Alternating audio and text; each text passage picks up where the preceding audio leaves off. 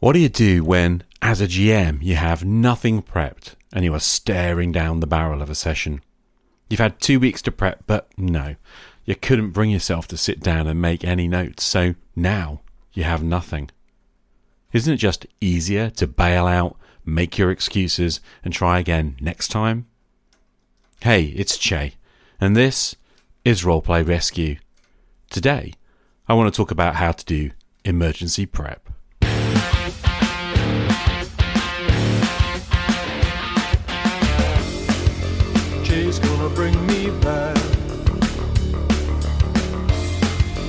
Plus one to attack.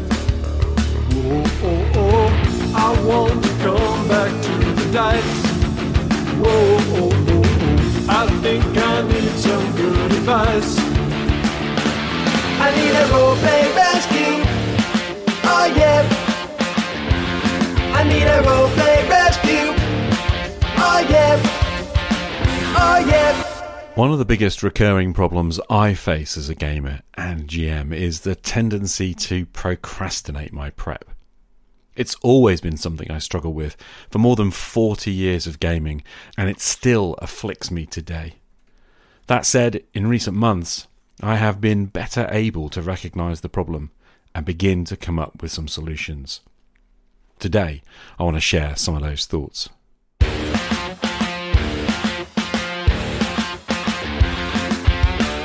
What exactly is the problem? Well, maybe it will help to work backwards from the impact to uncover the issues that lie underneath. Here's the situation it's game day, and you have a session in just a few hours. It's also a busy day, either a work day or there are family commitments that demand some time at home. Either way, you're staring down the barrel of the session and you realise that you have nothing prepped. You can't remember where the session left off. You can't really remember the characters and their goals, and you certainly have very little idea where things are going. In the worst possible version of this situation, last session you were winging it. You turned up even though you had nothing much prepped and you just tried to improvise on the fly. But it's a week or two later now, and you've forgotten the imagined cool ideas that you had in your head during the improv session, and now you have a sense that stuff isn't going to fit together if you improv again. In my experience, it's possible to have two or three or more sessions on the fly, but there inevitably comes a point where you run out of road. You feel empty and lost, and it's a very lonely feeling, being the GM with no clue where things are going. Traditionally, I would start looking for an exit to the game because feeling lost and alone is intolerable because the uncertainty of what to do about it is overwhelming. My typical response would be to simply stop running the game. It's tempting as heck. You can try out some new and exciting game you've been reading, or you can jump to some different genre you fancy giving a go, and you will justify it to yourself and to your players. But as tempting as that feels, I know that it's the wrong decision. This feeling is the number one reason why I bail on games I am GMing. It's cost me dozens of campaign ideas. It's driven my players crazy and has even driven players out of the hobby, especially in the pre pandemic days when gaming online wasn't really possible or common. With the internet online gaming possibilities today, this will cost you your whole table. I think I lost more credibility as a GM through this problem than any other single factor in 40 years of gaming. There has to be a better way. We begin with this. The problem is probably caused by fear.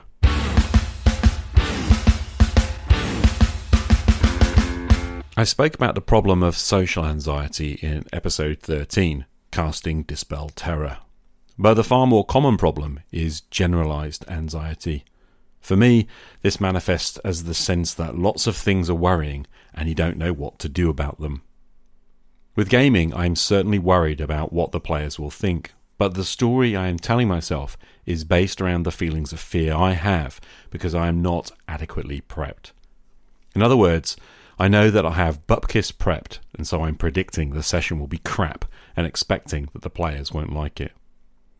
Step 1 Recognize the thought distortions built into that story that you're telling yourself. The biggest distortion is the emotional reasoning.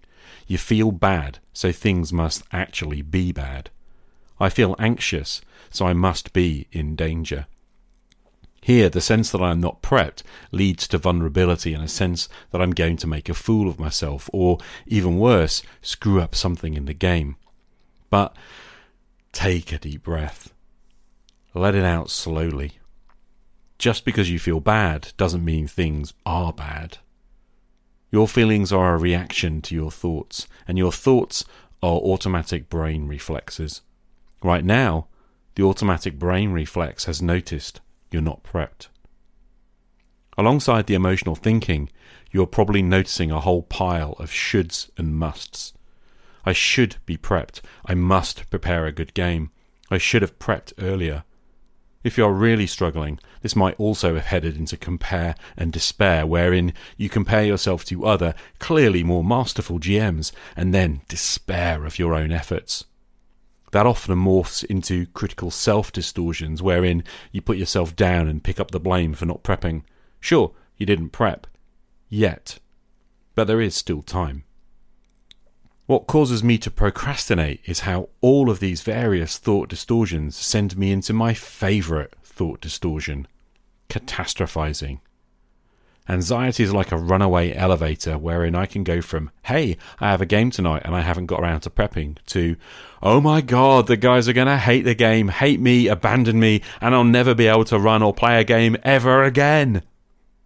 To the non anxious, that might sound pretty silly. With that fear comes a strong sense of rejection and, well, fear. And on occasions, it has even seemed preferable not to be here than to face the imagined social catastrophe of being shamed in front of one's friends.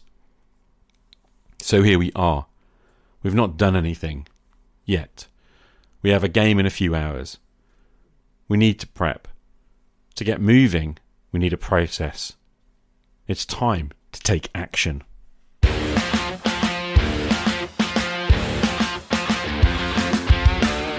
Anxious people don't take action. That's the basic truth of anxiety.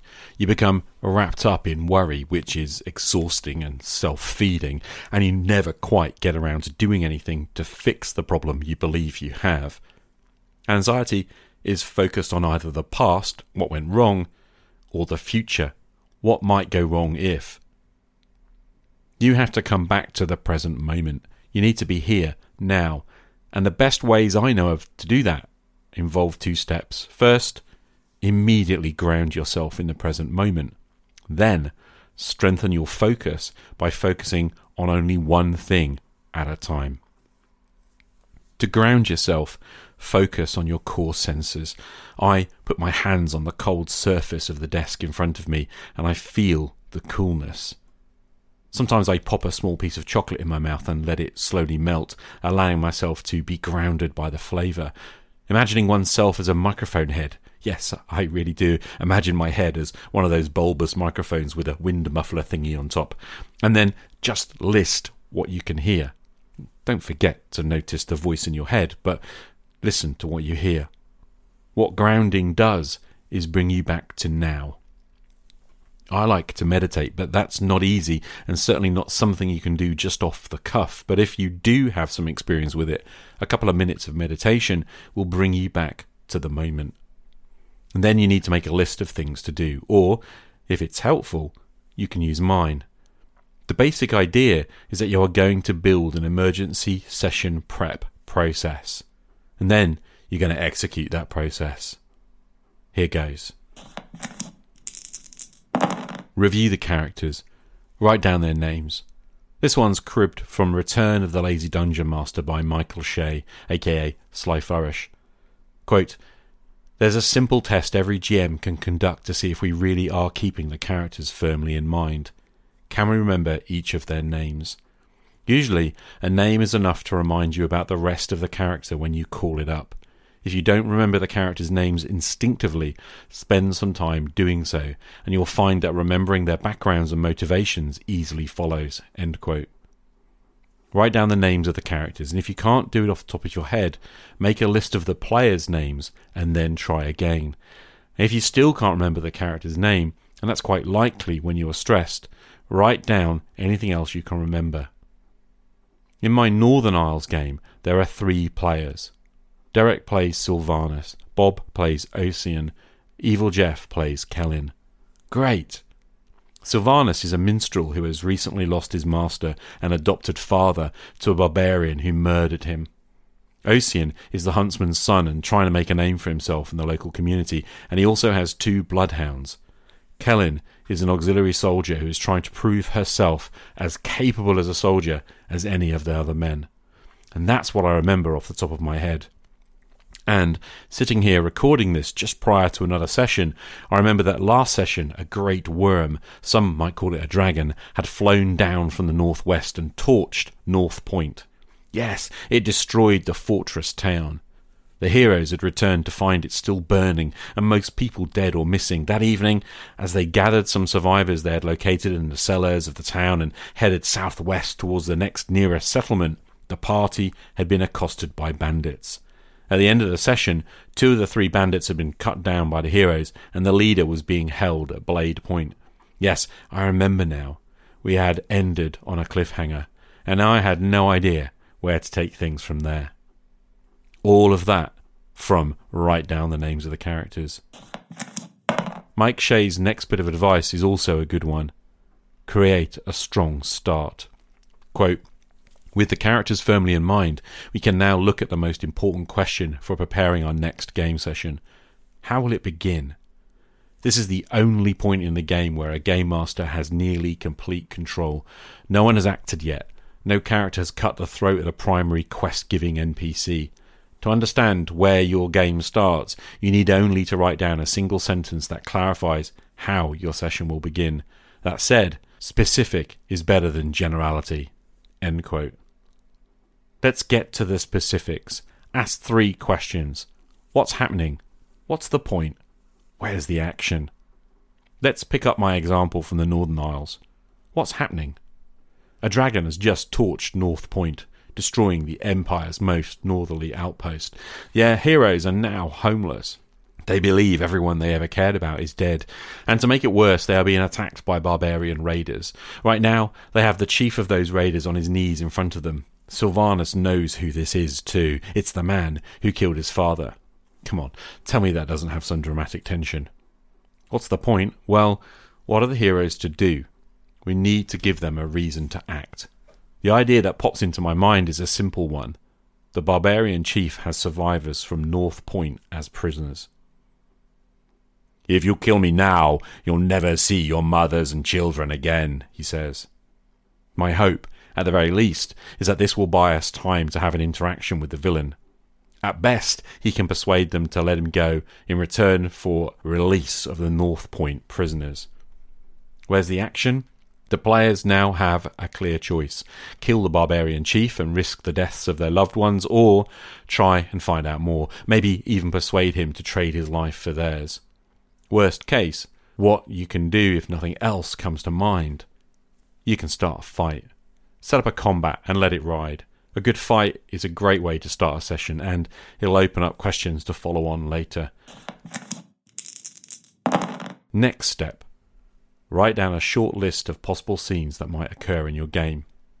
Again, this one's from Mike Shea. Quote, like many of the techniques of the lazy dungeon master, outlining potential scenes serves multiple purposes. First, and most obviously, it helps you think about what might happen during the game. Even more importantly, it makes you feel confident that you have a handle on your game. You feel ready to play, and that's often all you need to be ready. End quote. In my session, I can imagine two immediate outcomes of the barbarian's words. The heroes talk to him, or they kill him nonetheless. So my first scene is interrogating the chief. From there, I write down return to the bandit hold. I can see that they might convince him to take them to the prisoners. Here, I reckon it'll be cool to have a few NPCs from the characters' backstories still alive and relieved to see them. So that's a scene reunion with family. The next morning, I think it'll be cool if the dragon returns and attacks another Imperial settlement, red flames on the horizon. Doing a deal with the bandits, maybe the bandits ask the heroes to help figure out what's going on. Heading back to North Point is possible. The main thrust of the game so far has been the party trying to figure out why North Point was attacked and raided. As it's now been torched, they might be tempted to go and find out even more. Maybe they will return to tracking the Bone Raiders, or maybe they will head towards another Imperial settlement. They were heading for Silver Point, and there's also another settlement more southward. Even if Silver Point is on fire, they might be tempted to investigate. It doesn't take long to imagine a few possible scenes. The main thing to remember is that you don't need much to be prepped. You are going to improvise at the table anyway, so this way you have something to improvise from, but you don't need to detail everything. That way lies a path of over prepping just before a last minute session. That's guaranteed to waste your time. Next step define secrets and clues. It's the best bit of advice in Return of the Lazy Dungeon Master. Quote, Secrets and clues are the anchors of our games. They're a simple way to build out an adventure, create meaning and story for the players, and connect people, places, and things. Secrets and clues are the connective tissue of an adventure and, more often than not, a whole campaign. They also conveniently fit on one side of a 3x5 index card. End quote. I've been talking about the three clue rule ever since I first read about it on the Alexandrian's blog. For every conclusion you want the players to come to, design three clues. I'm not going to share the clues I came up with for my Northern Isle session, but what I will do is ask some questions that I imagine the players might want answers to. Are there really survivors from the dragon attack? And does this barbarian really have them? What clues can I offer them to help verify this claim?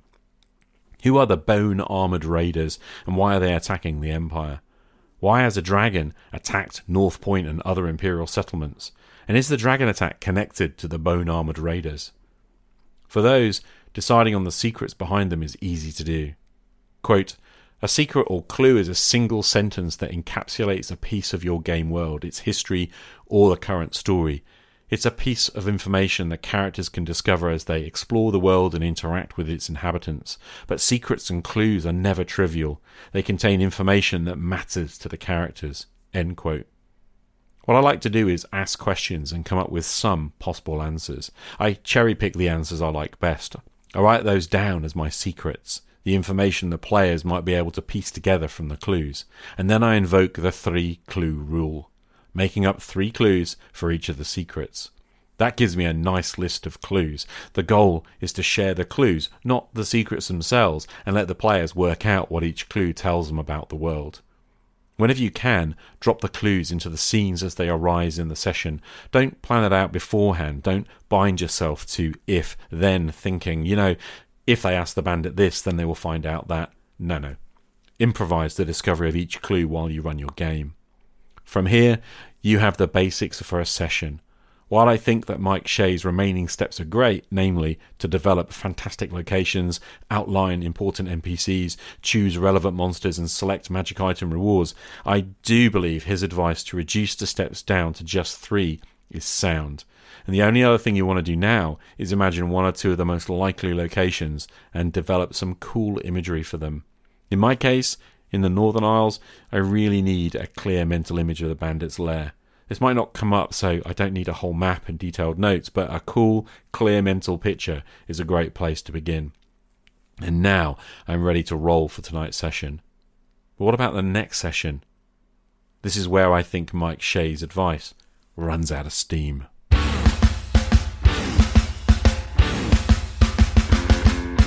The biggest problem with the lazy Dungeon Master's approach, other than being geared specifically to running games of Dungeons and Dragons, is that it doesn't help the anxious gamer. Running from session to session on a checklist of eight items sounds great when you read the book, but the problem is that with anxiety, the improvisational nature of the approach can be overwhelming. In simple terms, there is too much uncertainty. It's possible to steel oneself up, prep for tonight's session, and then get yourself back to the table, but we still have the larger problem I outlined earlier. You have a tendency to procrastinate. How to overcome this? That's not easy, but let's begin here. Learn how to break your actions into smaller steps. In his book, Tiny Habits, BJ Fogg outlines an approach to handling our lives built around the science of behavior. The basis of his thesis is the Fogg behavior model, which predicts that a behavior happens when motivation and ability and prompt converge at the same moment. If your desired behavior is to prep your sessions ahead of the day of the game, then you need three things sufficient motivation, the ability to do it, and a prompt. Fogg's thesis, however, tells us that you cannot rely on motivation. The problem here is that we can get some pretty conflicting motivators pulling us in multiple directions. Relying on motivation to get me to prep and run a game for my friends is a fickle beast. Fogg's answer is to focus not on motivation, but on making the action you are trying to take small enough that you don't need to have much motivation at all. On top of that, by cunningly linking that small action to something you already do every day, you can build tiny habits that build up your ability to act over time. So the answer is to come back to the process. Then you need to make the steps you want to make in the process as small as possible. Finally, you want to link them to a prompt.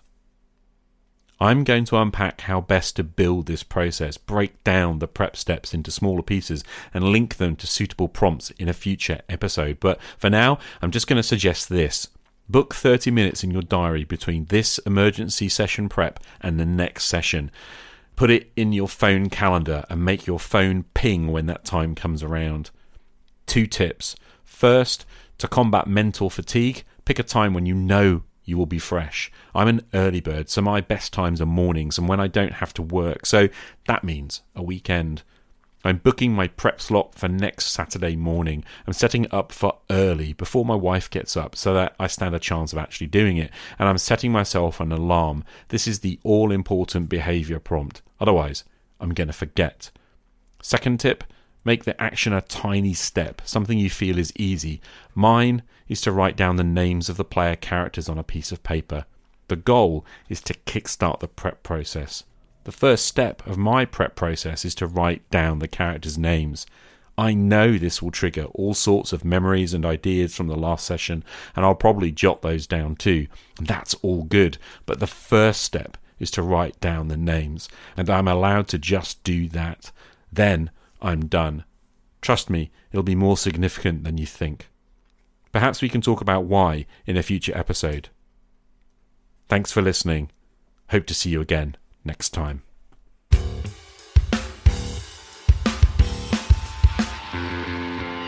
Hey, Che, that's so cool that you worked on Inquisitor. I feel like I had the book somewhere, but I cannot find it in my collection. But I know I have more or less the full collection of Dark Heresy, which seemed to be like um, descendant of Inquisitor. So Dark Heresy, you know, the in the Warhammer 40k verse playing an inquisitorial team, or not that. Well, in the later books, you could actually become an inquisitor, but uh, we had a lot of fun playing that game. Got to ascension level with a couple of the characters, which was crazy rocket tag type scenarios, much like Deathwatch kind of is. So, but I, I agree. And, and my best role playing experiences and the players I had the most was um, oddly role playing um, in the 40k verse, especially as Space Marines, interestingly enough. So great call in there from Karl. I've cut it down actually. He sent me three, but that's just the first part, and it's the most important part. I'm glad that you enjoyed the episode talking about Inquisitor, running and gunning, and all of that stuff.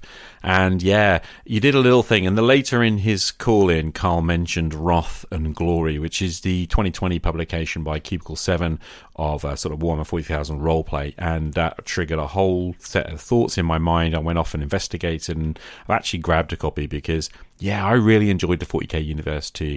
And so I just want to say thank you for that, Karl, because it was great to sort of trigger me into like that action and finding out a bit more. And you know, when I was thinking about running and gunning, what I didn't have in that moment is a really clear idea what I wanted to play. And I'm just kind of thinking maybe Imperial Guardsmen or Space Marines up against Orkies and Eldar. Yeah, that'll be fun. So thanks for the call, man. Game on. Hey, Jason here. Just want to say, really enjoyed Roleplay Rescue 10.14 I'm looking forward to the system you put together. I, I'm very curious to see what different things you, you grab and put together for your ideal system that, that you're going to be comfortable with to run games with in the future. So, very cool. It's an exciting journey, and I'm happy you're sharing the journey with us. Take care, my friend.